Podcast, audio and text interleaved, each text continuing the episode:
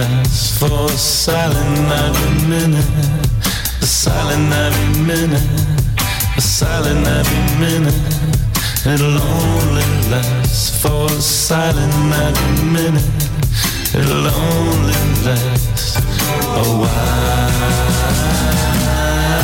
We could stay here forever and never get together.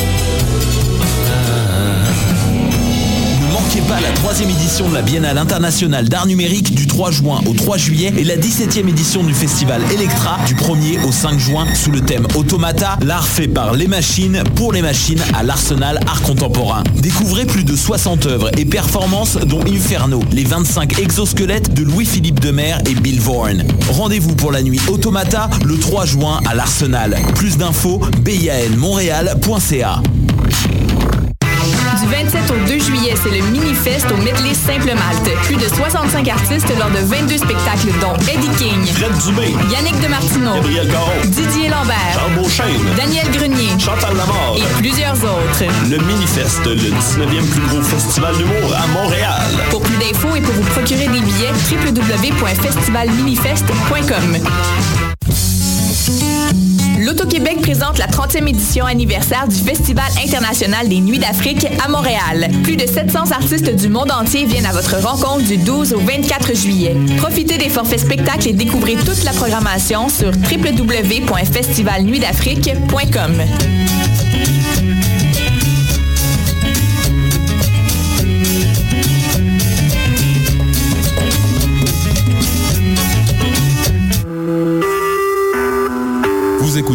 Choc pour sortir des ondes.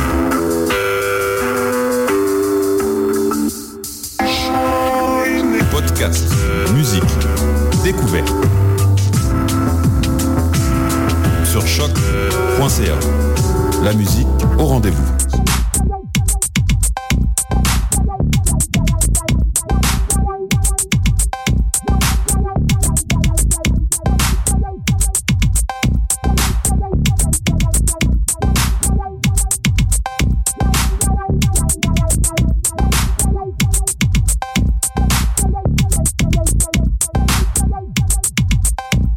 Bienvenue à cette édition assez euh, particulière de Pop en Stock, en fait, pour les gens qui ne sont pas familiers, donc peut-être 80% de la salle. Euh, le projet de Pop en Stock, en fait, est une extension d'un laboratoire de recherche sur les objets de la culture populaire à l'UCAM, euh, mais n'est pas inclus seulement à l'UCAM, parce que mon cher collègue ici fait partie d'une grande cohorte de l'UDM. Et, et sans- une grande, une importante, une, une imposante cohorte de l'UDM. Ben oui, c'est le chandail de Zungami. Salut Mathieu, comment ça va? ça va bien toi? Donc, euh, essentiellement, qu'est-ce qu'on se donne comme, euh, comme vocation et comme mission, c'est qu'à tous les semaines, on, on décortique, on analyse et on surinterprète un objet de la culture populaire.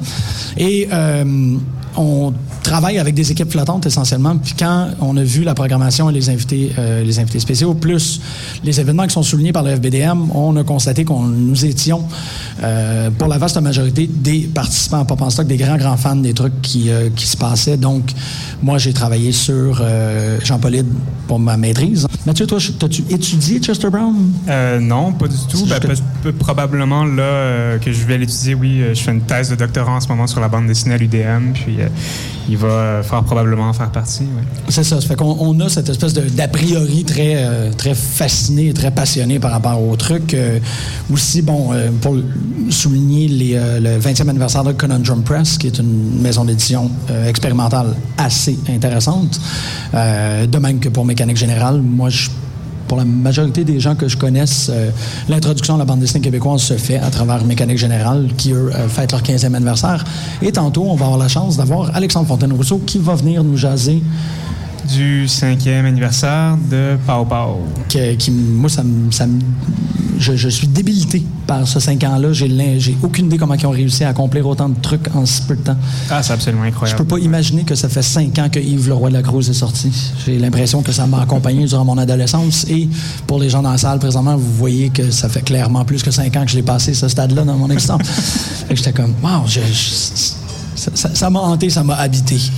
Donc, essentiellement, pour la prochaine heure, qu'est-ce qu'on va faire? C'est de partager nos impressions, voir un peu euh, en quoi est-ce que ces sujets-là, euh, mis à l'avant par le Festival de la bande dessinée de Montréal, nous intéressent et sont des objets intéressants.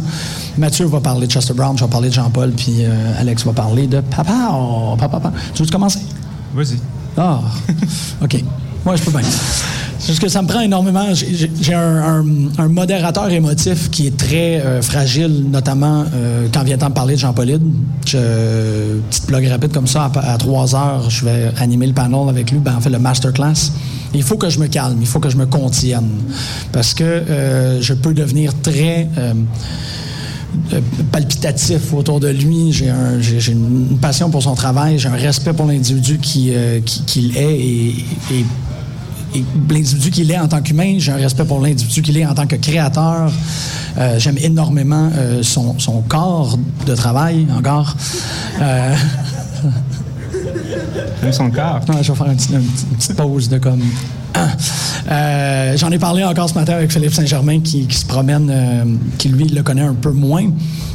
En fait, euh, pour le Festival de la bande de Montréal, cette année, on soulignait le 30 ans, 30 ans d'existence du personnage de Jérôme Migras, qui est le protagoniste principal de, euh, de la majorité de son corpus, si on peut dire. Euh, C'est un personnage qui a commencé en- dans les pages de Crow, et même un peu avant, si je me fie à quelques informations qui m'ont été apportées par Michel Viau. En fait, il y aurait un strip, en fait, une, histoire courte que Jean-Paul euh, a illustrée, dans lequel un chauffeur de taxi a une face de proto-Jean, pardon, pas proto-Jean-Paul, proto-Jérôme. Donc, c'est un personnage qui existe depuis très, très, très longtemps et qui, à mon avis, euh, est très important dans le panorama de la culture québécoise, à un point tel qu'on pourrait dire que c'est Jérôme Bigras qui représente tout ce que... euh, en fait, toute, cette, inclusion dans le, théâtre euh, absurde du quotidien, comme Les Voisins de Louis Saya. Je fais beaucoup de, parallèles entre la pièce de théâtre Les Voisins et qu'est-ce que Bigora fait dans, ses aventures dans Bungalopolis. Rapidement, Bungalopolis, c'est une immense satire sur la, satire sur la banlieue. Euh, c'est un travail, non pas sur l'ennui, mais sur la qu'est-ce que l'on doit faire pour sortir de l'ennui ou jusqu'à où on est capable de se rendre quand on s'ennuie euh, de, de l'échappatoire de l'imaginaire, mais en, en parallèle, en fait, parce que c'est à la fois chez le personnage de Jérôme qui est en amour avec sa tondeuse, qui a un truc pour la conformité, qui doit euh, outrepasser les codes de la bande dessinée pour être capable de s'en sortir. Fait que la, bande dessinée est extrêmement métafictionnelle. Le, le- le courant de métafiction, c'est quand la bande dessinée est, est consciente d'elle-même. Et euh, Bungalopolis, tel qu'il existe maintenant dans euh, Des tondeuses et des hommes, publié chez La Pastèque, c'est le, plus beau répertoire de métafiction, à mon avis, en bande dessinée québécoise. On dirait que euh, durant les 30 années d'œuvre avec le personnage, ben, pas tout à fait 30 ans, mais à peu près une vingtaine d'années, euh, Jean-Paul était continuellement en train de se demander comment est-ce qu'il pourrait passer, comment est-ce qu'il pourrait pousser, comment est-ce qu'il pourrait innover. Et chaque strip est une technique. Chaque strip est comme, voyons voir si on est capable de, de faire une planche, une planche qui est assez célèbre maintenant, la, la- la planche transparente. Donc, euh, il y a une communication qui se fait avec des fantômes et on la voit. On peut seulement être au courant de, ce dialogue-là si on présente la page devant, euh, devant une lumière. Donc, un- une vieille technique de littérature jeunesse que, que, que M. Hyde a ramené euh, à la bande dessinée.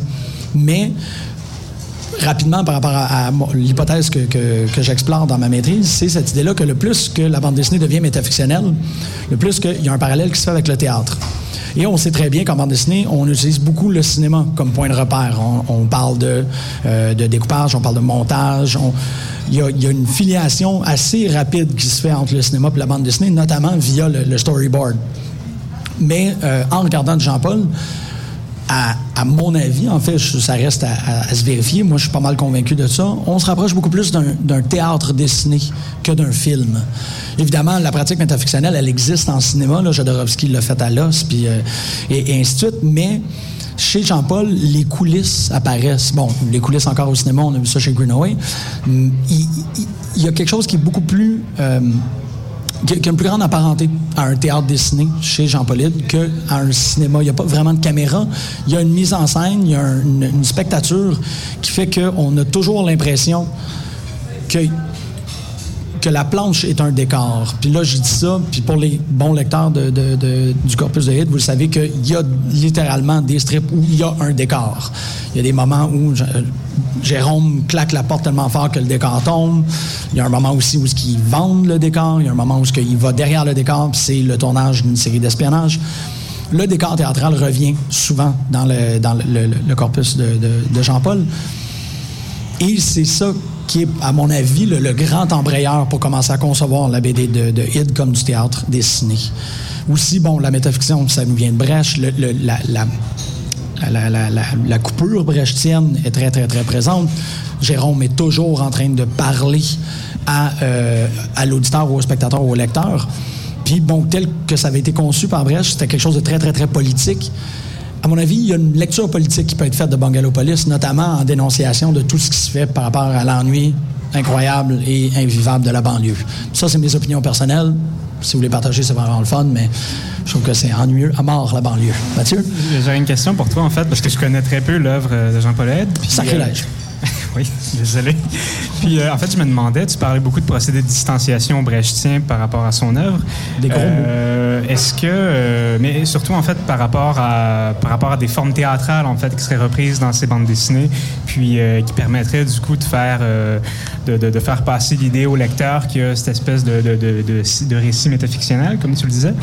Euh, est-ce qu'il y a chez lui, euh, est-ce qu'on est toujours dans un dispositif qui est justement théâtral ou est-ce qu'on est-ce qu'on est-ce qu'on fait aussi référence au médium de la bande dessinée? Parce que euh, par, par définition, d'une certaine façon, les, les, de quatrième mur sont toujours reliés euh, nécessairement aux paramètres du médium d'expression.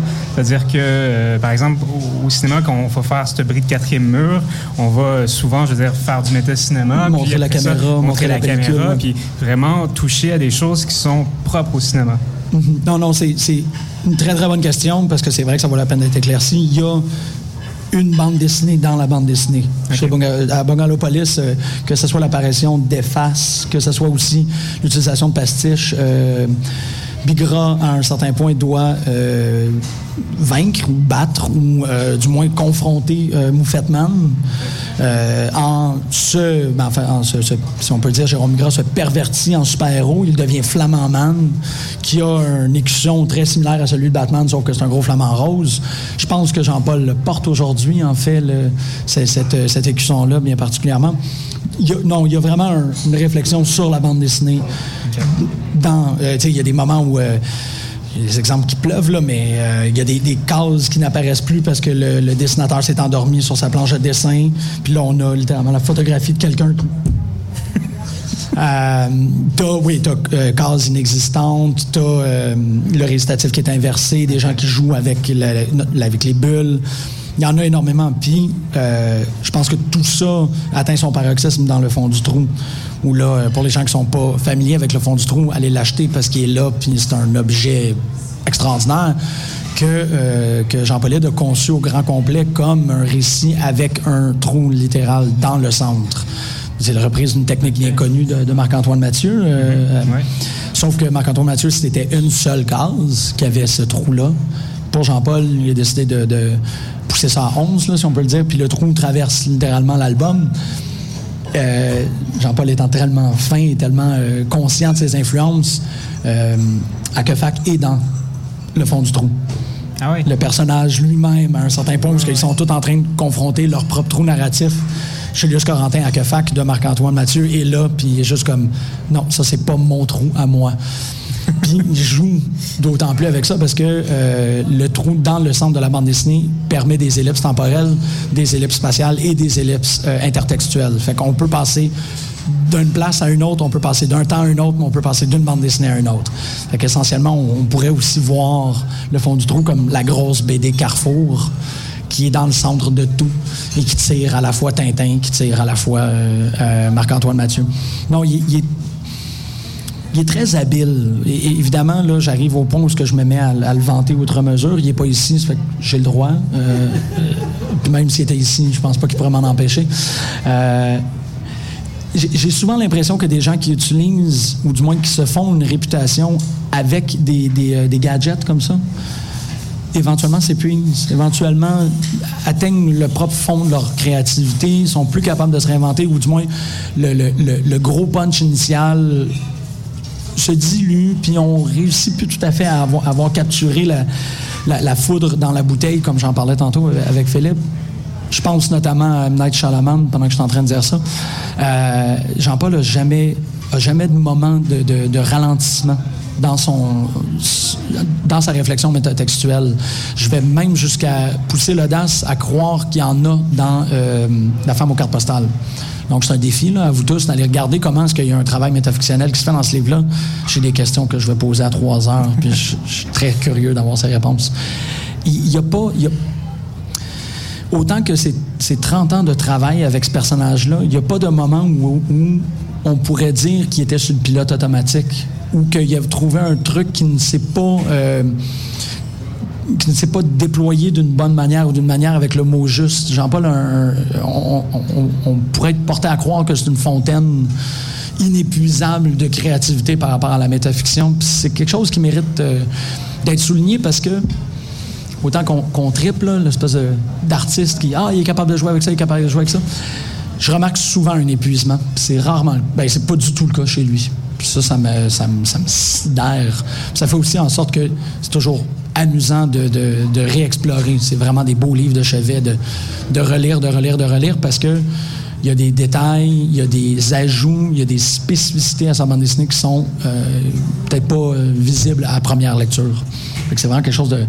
de- c'est une grande récompense de continuellement retourner. C'est peut-être juste moi là, qui, qui, qui est obsédé. Mais si c'est juste moi, c'est correct. Je vis très bien avec.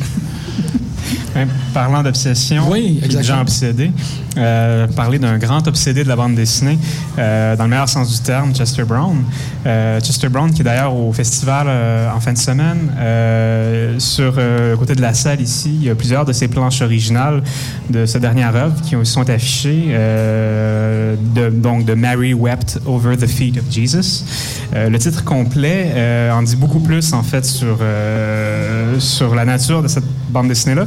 C'est Mary Wept Over the Feet of Jesus, Prostitution and Religious Obedience in the Bible. Euh, En fait, tout le génie de cette dernière bande dessinée-là commence, en fait, pour moi, dès, le- dès sa couverture. Bon, là, les, les- les gens qui nous écoutent ne pourront pas la voir, mais c'est pour une fois qu'on a un public, c'est c'est ça. ça. Euh, donc, euh, ça ici, euh, qui, est, euh, qui est à la fois, en fait, déjà une espèce de, de, de- de calembour visuel, à la mesure où est-ce que là, on a clairement Ah. une forme vaginale. Ouais. Puis, quand on la tourne, ça devient le, euh, le poisson des premiers chrétiens. Le poisson là, qui leur permettait de, se retrouver dans les villes puis de, se donner rendez-vous dans des lieux secrets pour échapper aux méchants romains. Donc, ce qui est intéressant, en fait, Je verrai plus jamais un bumper chart de la même manière. à chaque fois, je vais être juste comme.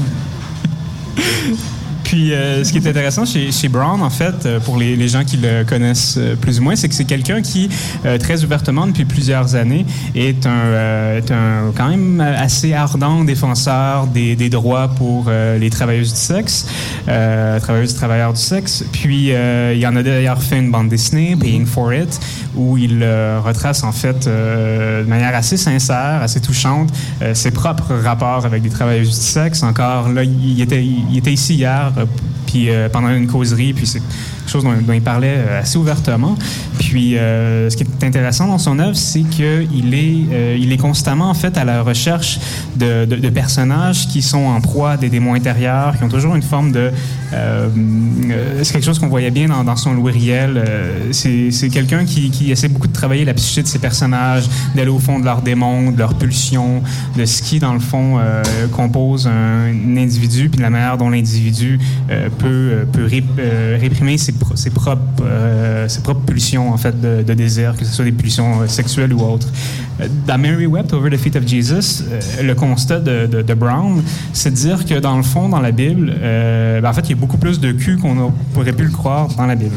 Que, dans le fond, que, peut-être que, en fait, c'est son hypothèse que euh, Marie, la mère de Jésus, euh, aurait été une prostituée. Euh, puis ce qui est, oui, puis euh, donc il retrace en fait, il, il passe en revue 7-8 récits bibliques qu'il adapte en bande dessinée. Euh, des récits qui mettent essentiellement euh, en scène des prostituées et leur rapport avec des, des personnages euh, de la Bible, que ce soit Job, le Christ, Caïn, puis Abel. Euh, il, il passe à travers l'Ancien et le Nouveau Testament. Puis, comme c'est Chester Brown, il y a, en fait, là, pour ceux qui sont là, il y a en fait toute cette partie-là de la bande dessinée qui compose ces notes de bas de page. Aisément un quart. oui, oui, c'est un bon quart, un bon tiers de la bande dessinée.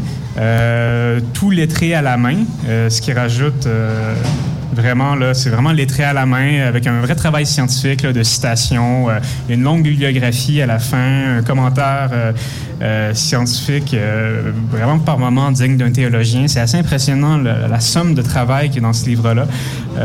Puis ce qui, ce, qui, ce qui était la même chose en fait aussi déjà dans Louis Riel, qui était une œuvre très documentée, une œuvre donc qui était une biographique, puis qui racontait le, le soulèvement des métis de Louis Riel.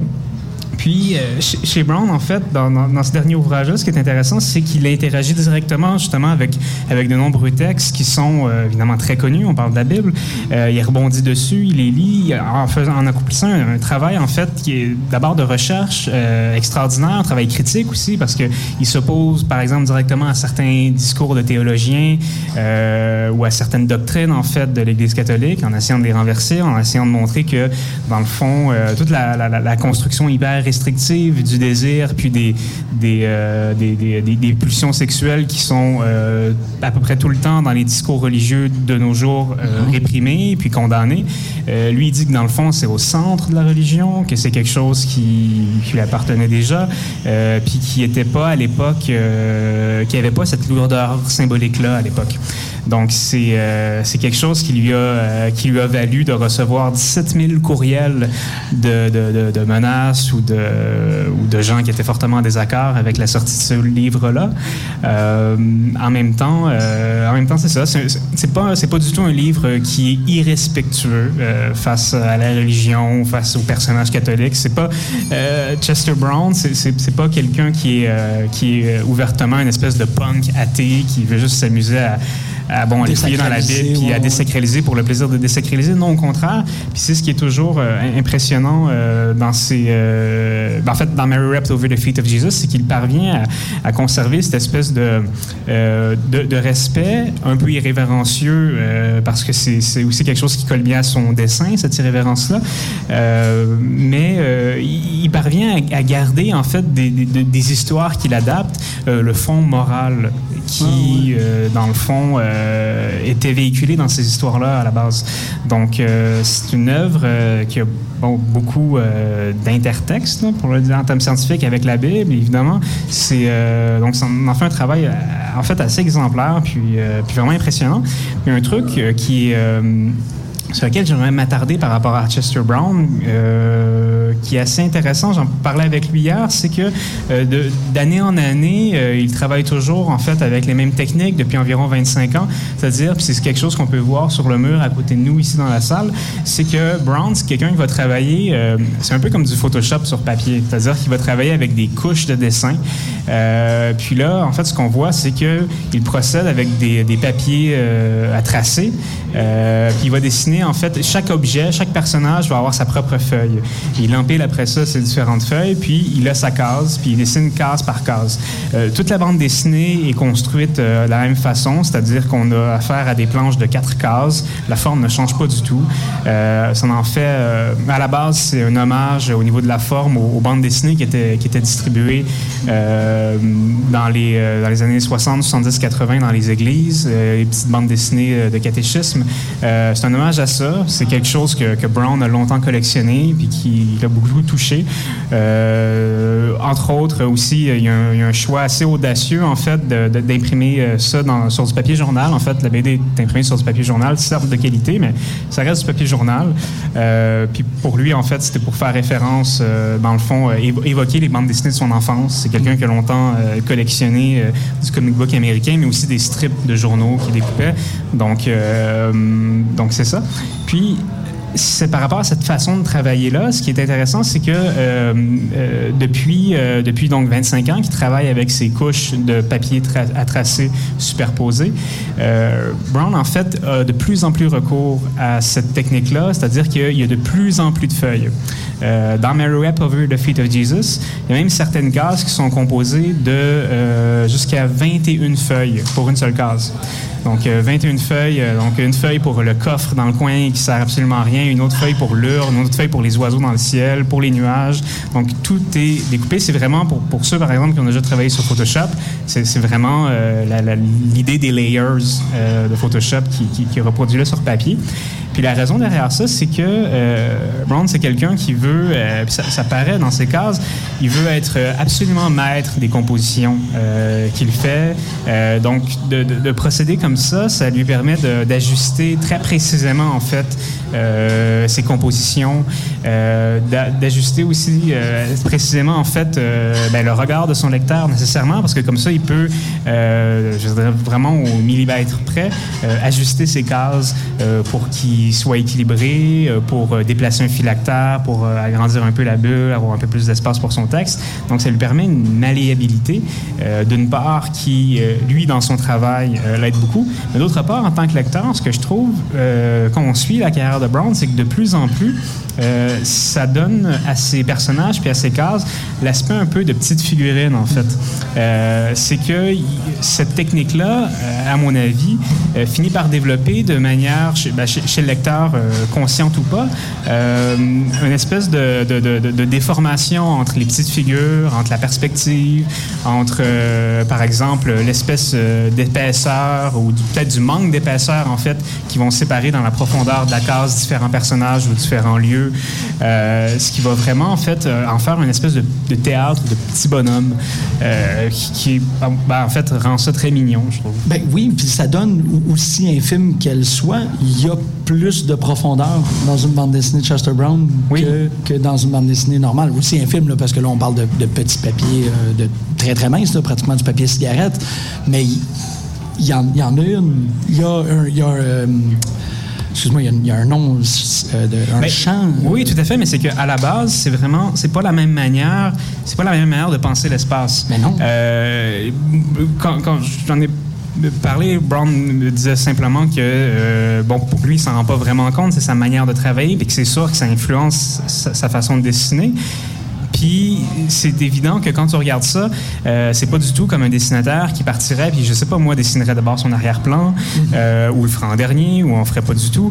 Euh, lui, étant donné qu'il doit penser chacune des, expéri- de- chacune des épaisseurs de ses cases, chacun des plans de ses cases, euh, ça, ça veut dire que nécessairement, il y a une conscience constante de ce qui est à l'avant-plan, ce qui est au plan, ce qui est à l'arrière-plan, puis comment ces différents plans, en fait, interagissent entre eux. Donc, euh, Mais c'est ça, c'est que même si dans la, le- le- la, la planche finale, les proportions sont faites de manière graphique, il y a quand même dans la superposition de ces feuilles une affaire qui vient avant, une affaire qui vient après. c'est ça, C'est- nécessairement, oui, parce que ça ne peut pas coex- cohabiter sur le même plan. C'est ça. Donc, c'est vrai qu'il y a toujours un, un léger décalage. oui. C'est fantastique d'avoir une profondeur de champ dans une bande dessinée qui, ben, en fait, Ben, aussi minime qu'elle soit, elle est là. Ben, oui, ben, c'est qu'elle est là par, la, la- par, par, par, par- par sa pratique, par la manière dont il va travailler. Ça veut pas dire que c'est pas. Il, faudrait pas mal nous comprendre puis, puis dire qu'il y a seulement de la profondeur de champ chez Brown parce qu'il travaille Non, non, avec des épaisseurs de papier. Non, non, mais il y, en a comme une, un petit peu Mais il y a quelque chose, oui, parce qu'il justement il réfléchit le dessin par la profondeur de champ, Euh, nécessairement en les empilant. Ouais. Donc, euh, donc en- enfin pour euh, pour clore sur Brown, euh, c'est ça, c'est sa dernière bande dessinée. Je la conseille. fortement. Puis, euh, puis c'est ça, là, on a, on a Alexandre Fontaine-Rousseau. Bonjour, Alexandre. Bonjour Alexandre. qui- Comment ça va? Qui nous rejoindre. autres. Comment tu, comment tu trouves Jean-Paulide? Quoi? Comment tu trouves Jean-Paulide? Comment je trouve quoi? Jean-Paul, tu sais? Ah, OK. Ça, t'es en bonne place. Je, je, je comprends. Il faut que, faut que j'ai une opinion sur. euh, T'es pas obligé. Je n'étais pas préparé pour ça. Là. Moi, Ok. j'étais venu faire ma salle. J'avais toute mon, toute mon Ah, intervention super tête, vraiment préparée. Là. Tu me déstabilises comme ça. Là. C'est- on- on dit ça J'accepte- souvent de moi. plus jamais une de vos invitations, les gars. C'est comme. C'est un guet un à piège. Ouais, je, fais de la, je fais de la radio déstabilisante, moi. Changer des pantalons, moi, aujourd'hui. On n'est pas en studio. Des pantalons longs? Non, ils sont courts, mais ils sont présents quand même. Moi aussi, j'ai mis des pantalons courts ce matin. Puis finalement, peut-être que c'était un cas de, de pantalon long aujourd'hui. Non, non, Non? Pas, pas dans ton cas, toi. Non, mais je parle pas esthétiquement, je parle de- en termes de, de chaleur à l'extérieur. tu sais. ça, on on- est ici pour parler de, de- de mode vestimentaire dans les festivals de bande dessinée. Pourquoi pas? Pourquoi? Il y en a pour tous les genres. Il y en a pour tous les goûts. On a vu, Les gens, exactement. oui, exactement. Fait que vous, vous vouliez que je parle de quelque chose de pas absolument insignifiant? Genre, j'ai cru comprendre que c'était. Ben, apparemment que c'est le cinquième anniversaire de Pow Pow. A- Apparemment que c'est le cinquième anniversaire de Power Power. Peut-être que Luc pourrait raconter plus d'anecdotes vraiment émouvantes sur euh, à quel point, euh, quand il a parti Power Power, euh, c'était censé être juste pour éditer ses propres livres, puis peut-être celui de deux ou trois de ses amis. Puis, ouais, c'est Ah vrai. ouais, c'était ça. Mon Dieu, Jean-Michel. Oui, oui, oui, absolument. En fait, euh, Luc, euh, il a. Homme de peu de parole. Homme de peu de parole, ben, parce qu'il est un petit peu comme toi quand même, il y a une voix qui peut être usée. Ah ouais? Oui, oui. Ah, J'aimerais vraiment ça voir une conversation dans un bar. C'est toi puis Luc qui essayent de se parler dans un bar après une dure journée, euh, tu sais, avec la voix usée d'un raid. Là, ça serait malade. Ça serait- non-verbal. Il y, y a un sitcom à faire avec ça. C'est comme c'est annulé au bout de quatre, quatre épisodes, là, mais Oui. parce que les gens sont juste comme on n'entend pas ce qui se dit dans cet épisode. c'est Non. c'est long, je pige, je pige pas. Mais, mais c'est pas grave. Je le savais pas. Ben je oui, non, c'est ça. En fait, euh, il- il- c'était comme un peu genre. euh, en fait, il y a, je sais même, non, il y a peut-être des anecdotes que je suis même pas censé. Mais tu sais, au début, il- c'était comme un, un projet Il est pas là. Il peut pas t'empêcher. Il C'était un projet Il voulait suivre un cours de- de- d'entrepreneuriat. Puis là, il il avait besoin d'inventer un projet, tu sais, pour euh, avoir un projet. Là, il était comme, Ah, ça va être une maison d'édition, ça va s'appeler Papa. Puis là, ah! My God, j'ai l'impression que je devrais pas dire ça. drôle. Mais c'est ça. Super. Fait, là, là, à un moment donné, ah ben, ça va devenir sérieux. Je vais éditer euh, Yves Leroy de la Cruz puis euh, Apnée. En fait, Yves Leroy de la Cruz. Ben, hey, Sylviane, ça te tente-tu d'é- d'éditer aussi Apnée? Ah ben oui, ok, oui donc. Michel Hellman, euh, ouais, Myland, ah oui donc. C'est Back à back à back des En Way donc. C'est une cinq ans de En Way donc. Ben oui. C'est ça. Et, et le dernier En Way donc, en- en- c'est euh, traduire des livres en anglais. Ah, ben, En Way donc. C'est vrai que c'est un donc, hein? C'est rien que des donc. C'est ça la vie, hein. C'est donc jusqu'à la mort. Mais encore, tu vois, je, je reviens à ce que je disais par rapport à Jean-Paul. Tu sais, c'est euh, abasourdissant de réussite. Il n'y a pas de mauvais titre de papa. Autant que c'est, oui, c'est dans la légèreté, dans le gars, hey, on va essayer ça, donc. Il n'y a pas de mauvais titre. Tout simple, c'est tout. Ben, je suis d'accord avec toi. En même temps, je veux dire, je suis ici pour faire la promotion des livres. Ouais. de- Ouais, il y, en a- il y en a un, là, je te dis. Je te dirais pas, là. Ouais, c'est ça. Non, non, non, non, c'est pas vrai. C'est- Je suis d'accord avec toi. C'est c'est une bonne moyenne au bâton. Exactement. Euh, C'est la meilleure métaphore possible. Il y a un excellent C'est toujours une bonne métaphore. Les, les métaphores de baseball, puis euh, les métaphores de. Non, non, j'avais un autre sport que.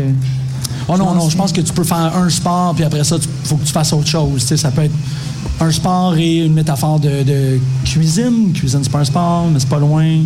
C'est un art. C'est un art. L'art ouais. Quel autre registre de métaphore que tu peux utiliser? Fait Ouais, ouais, ouais, ouais, ouais. Ouais. Le en Waydon, ça s'étend à genre de quoi on va parler en ce moment devant ce. ouais. Puis, euh, Mathieu, Mathieu d'un professionnalisme toujours exemplaire, essaie de nous ramener vers le droit chemin, oui. Non, mais parle-nous donc de, de- pour- pourquoi décider de, de traduire par rapport en anglais maintenant? Est-ce que c'est euh, Ben, pour vous lancer dans, le marché euh, ouais, ben en fait, euh, c'est sûr que si on est vraiment honnête, le marché québécois a beau être généreux et les gens vraiment enthousiastes, je veux dire, t'arrives vite à bout des ventes qui peuvent se faire dans le marché québécois avec des livres qui sont quand même dans un grand public, mais de niche, malgré tout. Je veux dire, euh, les gens. Il commence à y avoir des. Je veux dire, on a l'impression de plus en plus que les gens savent qu'il se fait de la bande dessinée pour adultes, mais après ça, moi, j'ai travaillé deux ans en librairie, puis je peux te dire qu'à chaque jour, tu apprends à quelqu'un que ça existe, puis il te regarde en disant Ben non Ben non je me, je me rappelle même une fois, le directeur du, dé- dé- du département s'était littéralement fait traiter de menteur par une cliente qui disait Vous me mentez, monsieur. La bande dessinée, c'est pour les enfants. Non, non, je vous jure, madame, regardez ce livre-là, là, c'est pas pour les enfants. Vous me mentez. Elle était sortie du magasin outrée. Fait que, tu sais, Il y a encore de l'éducation à faire, c'est ça la, la morale de l'histoire. Tu sais, Nous autres, on la, la profondeur de champ dans Chester Brown, là, mais moi dire, le travail, il faut qu'il se fasse comme. euh, Encore. Mais fait que c'est ça. À un moment donné, euh, puis là, il y avait deux options. C'était le marché européen puis le marché euh, nord-américain. Ben, concrètement, il y y, a moins d'océans entre le marché nord-américain et le marché québécois Il y a moins de- qu'entre le marché européen et le marché québécois. Et les océans, c'est très dur à traverser, mine de rien. Et ça perd des bois. soit en bateau, soit en avion, contrairement à des voitures. Là, tu sais, puis, euh, je veux dire, TCAF, c'est pas loin, c'est 5 heures de route. C'est vraiment une super belle porte d'entrée. Qui le Toronto Comic Arts Art Festival. Festival. Si vous avez jamais été à Toronto, je veux dire, c'est une belle. euh, si vous voulez faire du BD tourisme, allez au TCAF. euh, c'est vraiment une belle. c'est trois étages de bande dessinée. Il y a du stock. les gros éditeurs indépendants, il y a aussi euh, des gars comme Chips Darsky qui sont là, puis en même temps, tu as comme énormément de. L'underground nord-américain se rejoint à TICAF là, quand même, là, fait que c'est un super beau festival. Puis en tout cas, fait que le, le marché nord-américain en bout de ligne avait l'air plus naturel à la limite que le marché. Puis le marché européen est super saturé. Il y a énormément. d'édi- Quand on parle à des. Je me rappelle, je parlais à Max de Radicals qui s'occupe de l'employé du mois, qui est une maison d'édition belge. Puis tu sais, quand on lui, on lui donnait les chiffres de vente des meilleurs vendeurs de Pau c'était des meilleurs chiffres de vente que les meilleurs euh, vendeurs de sa maison d'édition, qui n'est pas une petite maison d'édition. L'employé du mois, c'est quand même une, une pas pire grosse. Mais tu sais, lui, son meilleur vendeur, c'était euh, euh, Wow. Pierre Morel, Black, qui vient d'être en fait ouais, traduit ouais. Par, euh, par Conundrum récemment. Qui fête leur 20e anniversaire. Ben oui, bravo Conundrum. Mais euh, c'est un oiseau, c'est- Black quelque chose. En tout cas, ben, c'était le meilleur vendeur de Max, puis il avait moins vendu que les meilleurs vendeurs de Papa. Fait qu'on se disait, ah, ben, tu sais, le marché européen d'auteur, il est quand même, il a l'air un petit peu rough aussi. Fait que, ben c'est ça. Puis juste à Montréal, je veux dire, c'est con, mais quand tu es à un événement comme Exposine, tu as la moitié des gens qui passent devant ta table qui, qui achètent pas les livres parce qu'ils sont en français puis qui lisent pas le français. Ouais. C'est quand même une ville où il y a une. Fait que c'était juste comme un move naturel, là, puis c'est devenu un en way don. Mais au-delà du move naturel, c'est que, encore pour comme fesser le clou bien comme il faut, les livres sont de qualité exceptionnelle. Tu sais, c'est ça, c'est que à- en cinq ans. Non, mais en Euh, cinq ans, tu sais, il y a tellement de gens qui ont travaillé chez Papa puis qui ont tellement comme un peu à la manière de, de 36 Chamber Shaolin, de Wu-Tang Clan, tu sais, vous êtes toujours en train d'essayer de devenir. Il n'y a pas une compétition, mais tu sais. Ah, euh, Mais T'es-tu en train de faire une métaphore de Wu-Tang Clan? Oui. Parce Ah. que euh, moi, je trouve que je suis d'accord avec toi. Oui. Pour les premiers albums solo aussi. Oui. Mais tu sais, ça, ça s'effondre à un moment donné. Là, je veux dire, The W, c'est pas un si bon disque que ça. là, la- le vidéoclip pour le. le- tu sais, la toune.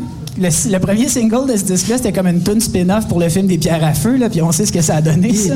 Ben, je, je vous souhaite de vous rendre. Gravel Pit, c'est ça. ben ouais. Gravel Pit, c'est pas la meilleure tune du Wu-Tang. Je veux dire, euh, ça finit avec Martin Shkreli qui achète un album à genre 4 millions. Fait que, c'est quand même une histoire triste. Si vous vous rendez là, ça va être extraordinaire. Si jamais on finit par sortir nos albums en exemplaires uniques puis les vendre à 4 millions de dollars, on va avoir pris une drôle de dérape, je trouve. Surtout si on les vend à Martin Shkreli. Oui, mais je- ça, va célébrer. Non, c'est plutôt cette idée-là que euh, d'avoir été. Puis là, le, le comparatif se fait avec un- une forme de think tank. Là. Par rapport, c'est très comme. euh, je pense que vous profitez énormément de, de- de- pas des expertises de l'une et de l'autre, mais comme vous vous influencez en nous autres, fait qu'inévitablement le produit devient meilleur. Ben, je, te- je, je- je sais pas pour les influences. C'est sûr qu'il y a des influences, Ben, c'est naturel, puis tout le monde. Oui, oui. Mais je te dirais qu'il y, a surtout, au-delà de l'influence, il y a surtout comme euh, l'impression que t'es pas. bande dess- la bande dessinée, c'est quand même un art euh, solitaire? oui, comme l'ours. Comme l'ours, à l'instar de l'ours. D'ailleurs, la- beaucoup d'auteurs de bande dessinée se représentent comme des ours et ou utilisent l'ours comme animal totem. On pense à Michel Hellman, par exemple. Absolument. Mais euh, il y aurait, et d'ailleurs, j'espère que quelqu'un un jour va faire un mémoire de maîtrise sur la, la figure de l'ours en bande dessinée comme représentation de l'auteur. Quelqu'un ici? académicien. Mademoiselle? À vos, à vos études. mais. Hey. Non, excuse, je, je, je m'attendais pas à ça. Je, je- ce deuxième café-là m'a vraiment mis dans la zone. Puis, euh, Le, le strike zone? le- mais euh, ben oui, mais je pense que c'est surtout ça, c'est de, de- l'espèce de solitude, combattre l'espèce de solitude avec une impression de que t'es pas tout seul à faire ça, puis l'espèce de- de- d'aspect de, famille. Là. Après ça, pour les influences, peut-être qu'il y en a, peut-être qu'il y en a pas, je ne sais pas. C'est peut-être à Oh non, d'autres pas- de les voir, puis de les. Tu parles pas d'influence euh, non, juste comme. ou formelle. Non, cette idée-là vraiment de. Parce que je. je, je- Ben, on s'influence, c'est sûr, quand on sort, on s'influence. Tu sais, ah, je vais, je vais peut-être aller me coucher, puis là, j'influence quelqu'un à prendre une autre bière. là. Ça, on s'influence beaucoup dans cette mesure-là. là. non, mais, Mais, mais quand même, par rapport, me semble être. euh, ben c'est vrai que c'est quelque chose qu'on voit voit beaucoup dans la bande dessinée, mais c'est vrai qu'il y a un peu des, il y a des auteurs récurrents, là, puis ils sont vraiment euh, pas des, des- des- des abonnés de la maison d'édition, là, mais euh, Mhm. ça, ça- ça finit au fil des ans par former une espèce de, de famille par rapport. Oui, absolument. Oui. Ça, je suis d'accord. Puis je pense que ce qui est vraiment bien avec Luc en tant qu'éditeur, c'est qu'il fait vraiment confiance à ses auteurs. Il les appuie d'une manière. T'arrives, puis tu dis à Luc que tu as un nouveau projet, puis il a déjà travaillé avec toi. Son réflexe, c'est pas de te dire on verra bien. Là, tu sais, c'est- il est vraiment excité, il a hâte de, de voir ce, de ce dont il en retourne. Puis il, a déjà hâte de te donner le feu vert avec enthousiasme en disant j'ai déjà hâte de lire le livre. Puis je pense que c'est un. Je pense que c'est la première qualité d'un éditeur, c'est d'être un lecteur enthousiaste. Euh, c'est quand même le premier lecteur de ton livre. Puis, sais, Luc, c'est le genre de gars, t'a- t'arrives, puis t'as- mettons, t'as as 40 pages de scénario. Puis là, tu dis, ça te tente-tu de lire les 40 premières pages de mon, de mon scénario? Il va pas te dire, ouais, c'est correct, hein? Il va te dire, j'ai vraiment hâte de lire la suite. Tu peux-tu comme me finir ce scénario-là demain pour que, genre, comme, je puisse finir l'histoire? Parce que là, je l'ai commencé, puis j'ai hâte de lire la suite. Tu sais, c'est ce genre d'enthousiasme-là. C'est pas un enthousiasme de.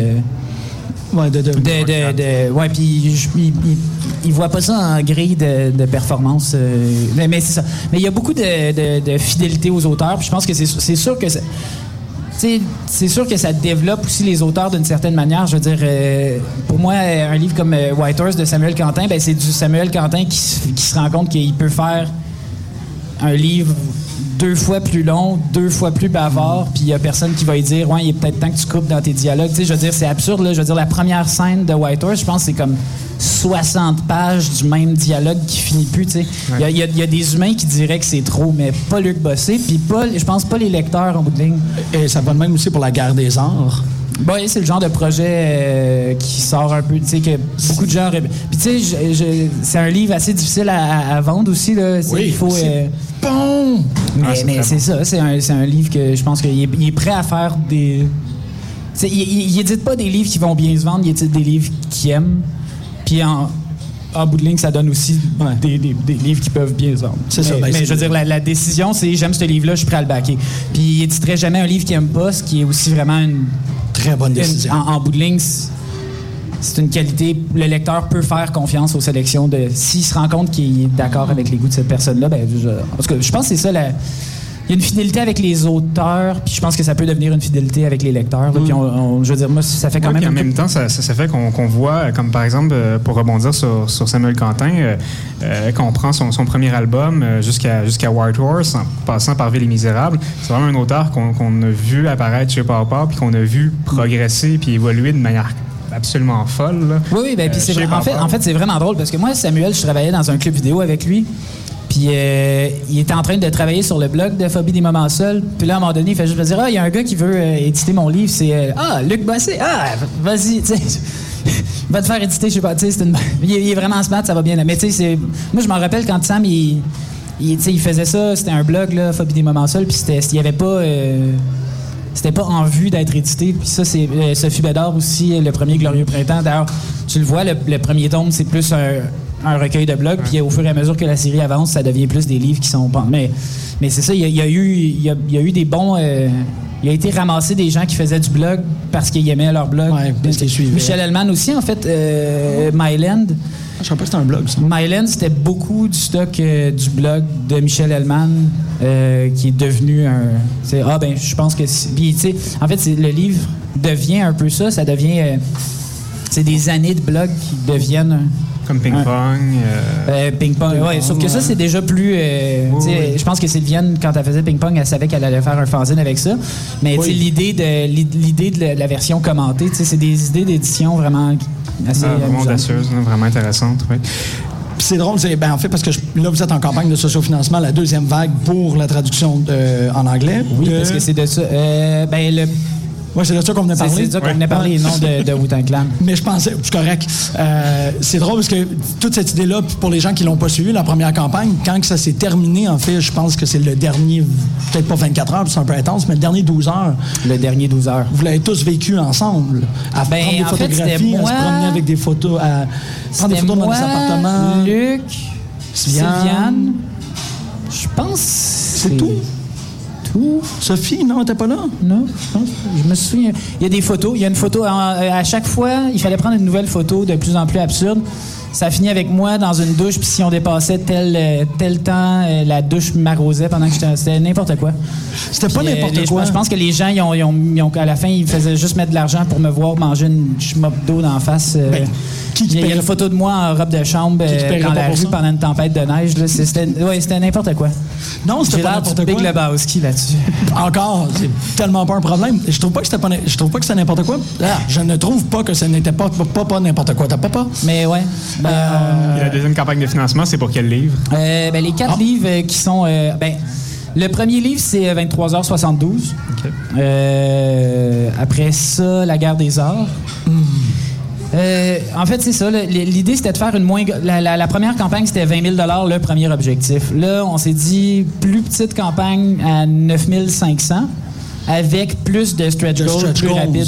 Puis en fait, c'est- ce qui, est, ce qui est le fun avec euh, cette formule-là, c'est que vraiment rapidement, on arrive à un moment où si tu as pris le, le- le- le package euh, trois Plus- livres, Ouais, plus- le 50 piastres, là, l'enfant. non, non, le, le- le- le 79. Ah oui, OK. À chaque fois qu'il y a un nouveau livre qui se, qui se, qui se libère, ben il va dans ta, tu sais, puis tu payes pas plus cher. Fait qu'il y a, il y a quand même, il y a vraiment moyen de, de se ramasser avec beaucoup de livres si la campagne. euh, Est fructueuse. donc je vous encourage non seulement à donner à la campagne, mais à comme faire de la promotion pour que ça devienne viral puis que tout le monde finisse par. Mais c'est, un peu ça l'idée. Mais j'aime cette idée-là de faire, un- faire une campagne Kickstarter sur des stretch goals cachés. Ouais, ouais, ouais. Ben, c'est ça. D'ailleurs, j'ai volé toutes les punches un peu. là. J'ai dit qu'il y avait la guerre des arts. Mais je t'ai pas Non, dit la garde des arts, il était, il était déjà dit. Ouais, ouais, c'est ça. Oh, oui, Puis moi, sais. euh, après ça. euh, Ben, ça tombe. Puis on a même, il y, a- y a des gens qui venaient nous dire qu'il y avait tous les livres de Pau puis qu'ils pouvaient pas. euh, Il y a des gens qui, qui ont tous les livres de Pau Puis euh, c'est des, Yeah. des- des bons Ces gens-là disaient, je voudrais donner à la campagne Kickstarter, mais euh, on, on, euh, je les ai déjà toutes. Je vois pas ce que je peux avoir de plus. Puis on a inventé un pack qui s'appelle le Future Pack. Puis ça, dans le fond, c'est t'as- tu mets 129 puis tu as 5 livres dès qu'ils sortent quand tu veux. Ah, fait que tu peux t'acheter des livres préacheter. qui sont pas encore sortis, puis ça devient comme un genre de- d'abonnement à Pau si tu veux. Ça fonctionne très bien parce que, comme tu disais, il y a une, tous les livres qui sont publiés par Parpar viennent avec cette étampe d'approbation de Luc Bossé. Puis là, les gens savent qu'on peut faire confiance aux cinq prochains Oui, livres. absolument. On sait qu'il va être bon, là. je pense que oui. Moi, non, non, moi, je suis convaincu. Ben, that's the spirit. On- Ton, ta candeur euh, t'honore. Non, mais c'est vrai. C'est vrai que ça va être bon. Ça va être très bon. Ça l'est très bon. C'était très bon. Mais Merci ta candeur t'honore quand même. Euh, je pense qu'on va se faire envahir par euh, Alexa. Ah, c'est ça? C'est Alexa? Non. Non, c'est pas la Jean-Jean? Bah. Ah, c'est un adonné manga. Fait que c'est ça, il fallait-tu. On a Ben, c'est ça. Je pense qu'on a fait le tu tour, oui. J'ai pas trop divagué, je voulais Pas du tout. non, tu freestyler quelque chose? Hey, moins 5, on est correct, nous autres. Ah, Parfait. Mathieu, Ben, t'avais-tu, euh, moi, j'ai fait le tour. Euh, Mary Wept Over the Fate of Jesus de Chester Brown, sa dernière BD. euh, très, très bien, si vous aimez ce qu'il fait. Tout Jean-Paul, tout le temps. All day, every day. Merci beaucoup d'avoir été à l'écoute. Merci, Merci. beaucoup, Alexandre, de, de, Ben, prêter l'exercice. On va aller freestyler un peu dans le parc. Je m'en vais, je retourne à la table. On va aller freestyler à la table.